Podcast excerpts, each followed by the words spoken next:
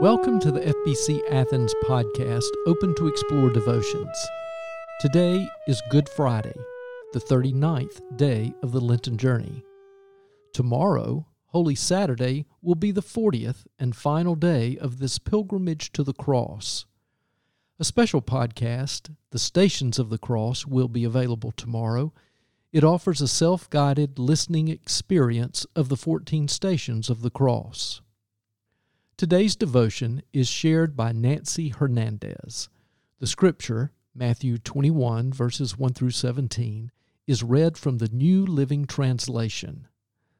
Listen to the hymn, Beneath the Cross of Jesus, played by Addison Aycock, and prepare your mind and your spirit to listen for God.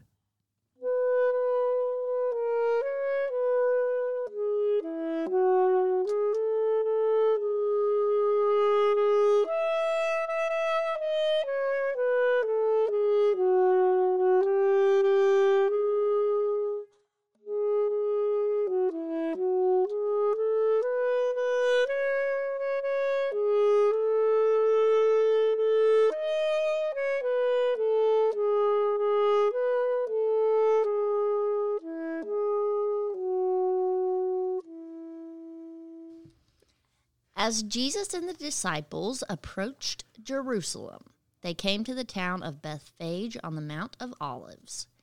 Jesus sent two of them on ahead. Go into the village over there, he said. As soon as you enter it, you'll see a donkey tied there with its colt beside it. Untie them and bring them to me. If anyone asks what you're doing, just say, The Lord needs them, and he'll immediately let you take them. This took place to fulfill the prophecy that said, Tell the people of Jerusalem, look, your king is coming to you. He is humble, riding on a donkey, riding on a donkey's colt. The two disciples did as Jesus commanded. They brought the donkey and the colt to him and threw their garments over the colt, and he sat on it. Most of the crowd spread their garments on the road ahead of him, and others cut branches from the trees and spread them on the road. Jesus was in the center of the procession, and the people all around him were shouting, Praise God for the Son of David! Blessings on the one who comes in the name of the Lord! Praise God in highest heaven! The entire city of Jerusalem was in an uproar as he entered. Who is this? they asked. And the crowds replied, It's Jesus, the prophet from Nazareth in Galilee. Jesus entered the temple and began to drive out all the people buying and selling animals for sacrifice. He knocked over the tables of the money changers and the chairs of those selling doves. He said to them, The Scriptures declare, My temple will be called a house of prayer, but you have turned it into a den of thieves. The blind and the lame came to him in the temple, and he healed them. The leading priests and the teachers of religious law saw these wonderful miracles and heard even the children in the temple shouting, Praise God for the Son of David. But the leaders were indignant. They asked Jesus, Do you hear what these children are saying? Yes, Jesus replied. Haven't you ever read the Scriptures? For they say, You have taught children and infants to give you praise. Then he returned to Bethany, where he stayed overnight. My father was a Baptist minister for 56 years. When he was pastor in the 60s, we lived in Alabama and Oregon. He was a wise and creative leader, and we had wonderful children's programs and music programs, along with good leadership. These churches grew with him as pastor. The congregations deeply loved my parents. In January 1968, we happily returned to a church in Mobile that my father had pastored in the early 60s. We moved from Oregon to Alabama on a cold January day, and the church members welcomed us back like royalty. So happy to see us all. I will always remember that happy welcome and joy filled crowd. Our country at this time was in great civil unrest, especially in the Deep South. Martin Luther King Jr. and John Lewis were leading peaceful marches from Alabama to D.C., demanding fairer laws and equal rights. My father had great respect for MLK and knew the time for change had come. Integration had begun, and many people were unhappy about it. My parents led their children in wisdom and encouraging us to be friends and respectful to all. Over the next two years, the neighborhood of Oakdale Baptist Church was also becoming more integrated. It was the beginning of many white families moving to the brand new neighborhoods in the suburbs. This was occurring in our church, but people were keeping their membership and growth was continuing. My father led his deacons to make a statement. They would not turn anyone away, all were welcome. They promised him this. Within the next year, a young married black woman talked to my father at the church about her daughter attending the half day kindergarten. They lived very close to the church and wanted her child to be able to walk safely as she was having a baby soon. Kindergarten wasn't required in Alabama schools then, and many churches offered it to help their communities. He wanted this, but had to bring it before the deacons.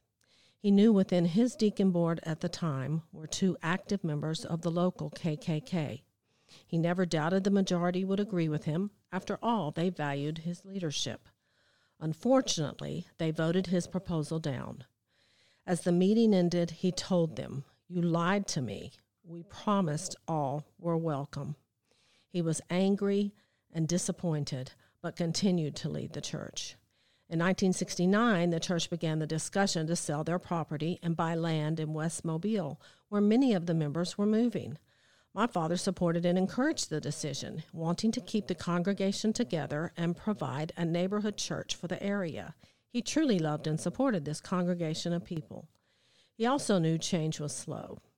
Weeks were spent in talks, but once again the deacons chose to say no.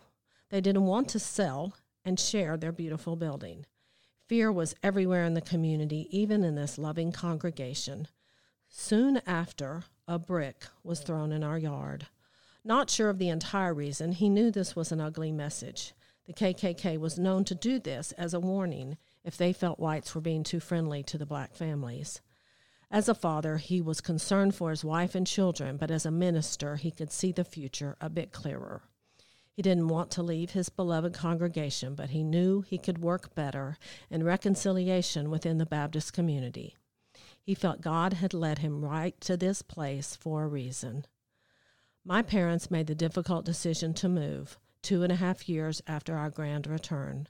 He resigned as pastor and became the director of cooperative ministries with the Arkansas Baptist Convention, doing great, tireless work with God's help for 20 years. In verse 12 of Matthew 21, Jesus walked in the temple and threw out the greedy merchants, flipped over the tables, and his anger was justified. Jesus didn't like the way they were treating his father's house, making money in evil ways, all while keeping out the ones who needed healing, love, and prayer. This passage couldn't help but remind me of that time in my father's life in Alabama. Our grand return to his beloved congregation was celebrated. Even so, the fear of losing power, fear of change, and doubt had brought out the opposite of God's love from the leaders. My father wasn't Jesus, but he truly was a man of conviction and made great sacrifices for his service to God and his family. My parents kept their faith and trusted God, and their opportunity came. In these scriptures, God isn't causing the pain and the problems on Jesus. God has led him right there into Jerusalem. The same can be said for our trials and hardships, oftentimes happening after celebrations. Life often requires a wise decision and a faithful conviction. We can attempt to do it on our own and live in fear and doubt, or we can live out our faith, pray, and ask for guidance. I was taught this from a young age, and when I follow this teaching, I know God is with me every step of the way, even when I stumble and fall. As Christians, we strive to follow Jesus whether we have a grand entry, a happy return to a beloved place, or a tug on our heart. Are we able to choose wisely? Lord, in your mercy, give us guidance, give us wisdom, and give us patience. We ask so much of you, and we so appreciate your grace. Thank you for your continuing to lead us in love over the many paths of life.